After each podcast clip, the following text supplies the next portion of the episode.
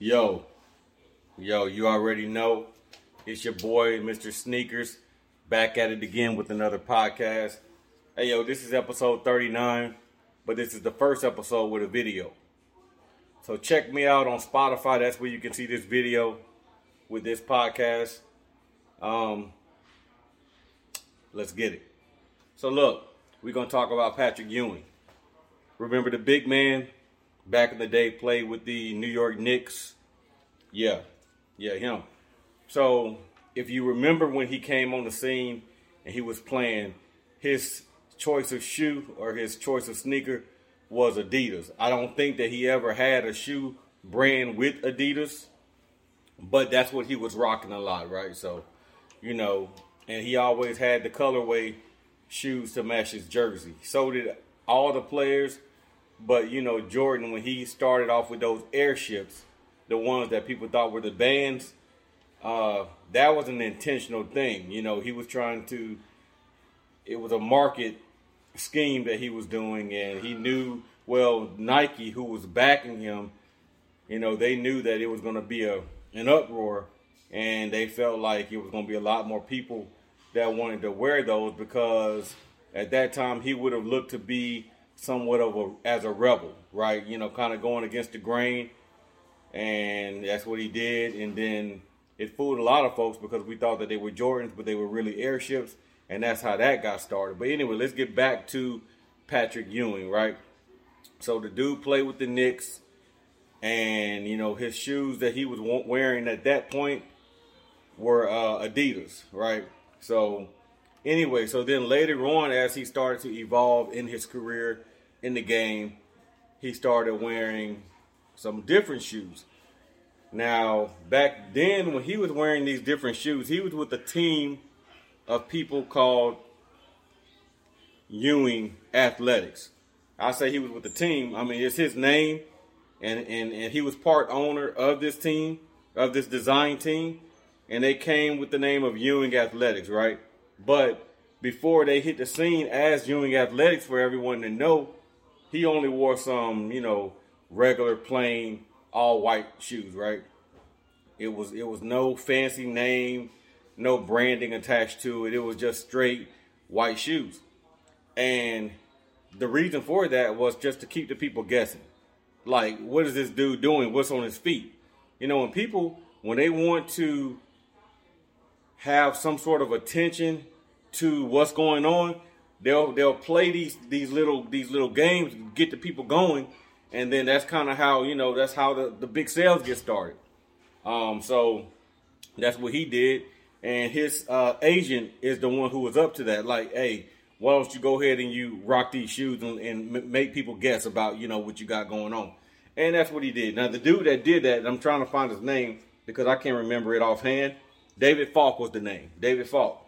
So he was his uh, super agent, and he was in charge of that part, right? So you know, um, you know, and, and according to GQ, if you take 1990s dollars that uh, Ewing was was producing with his shoes, and then you you replace that with 2015, according to GQ, they're saying that he would have outsold LeBron and Kobe Bryant combined, right?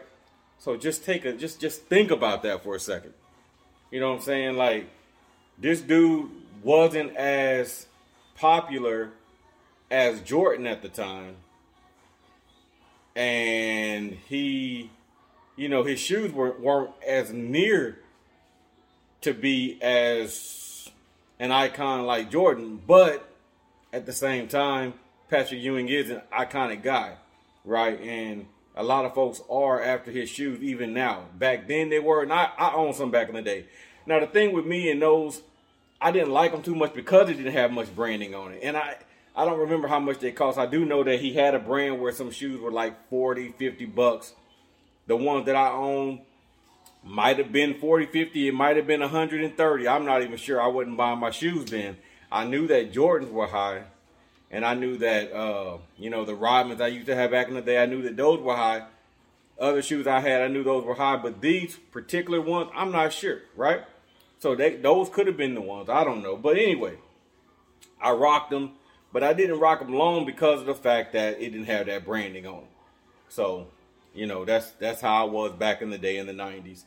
Um, but he always had some sick colorways, and you know, he had that 33 on the shoe.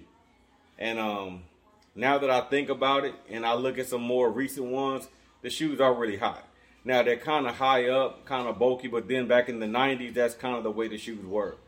Um, Jordan kind of had that happy medium with his shoes, but you know that's basically that's how they were back in the day. They were kind of you know they were like that. Anyway, so the Air Jordan 11, right? Adapt 500s. Are y'all digging those? I'm not really digging them like that. I do like them. I like the fact they got the little technology where, you know, you can hit a button and then it'll like tie your shoes or something like that for you. But I don't consider that to be a real um, sought after retro shoe because it's really not a retro. It's a retro in the fact that it's a Jordan 11, um, but it's not a retro like the Jordans he played in. Now, don't get me wrong. Now, the colorways that are coming out, he, Jordan didn't necessarily play in those colorways, but that actual style of shoe he did play in. And these Air Jordan 11 Adapt 500s, he did not play in those, so I don't really see those as such. You know what I'm saying? Now, retail, these shoes are going for what uh 500.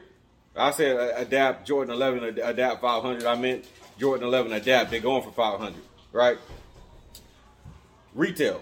Now for for resale, they're going for seven eighty nine, and so you know that's that's like a you know two hundred eighty nine dollar difference, and I'm just not feeling them like that. I, now would I would I get them? Would I own them? I would do that, but I'm not going to. I, I could pass as well. You know what I'm saying? It's not really a shoe that I just feel like I must have, but I would get to add to a collection.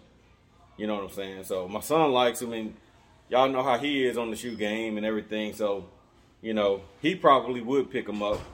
You know, but anyway, so that's my time. You know, it's your boy Mr. Sneakers. Again, Sneaker Lockhead. You know, thank you for the for the listening. Um, I appreciate it. Hope that you keep it up. Uh, get me on Spotify. You can catch me on Apple Podcasts, Pocket Podcasts, Google Podcasts. Man, anywhere where there's some podcast availability, I'm there. Make sure to download me every time I drop a new episode. You'll be one of the first to know about it. Thank you. Uh, please make sure to share, subscribe, download, stream this podcast. It does help the algorithm. Uh, we just in it. We're going to keep it going. And it's just like that. It's your boy, Mr. Sneakers, aka Sneaker Lockhead. Peace.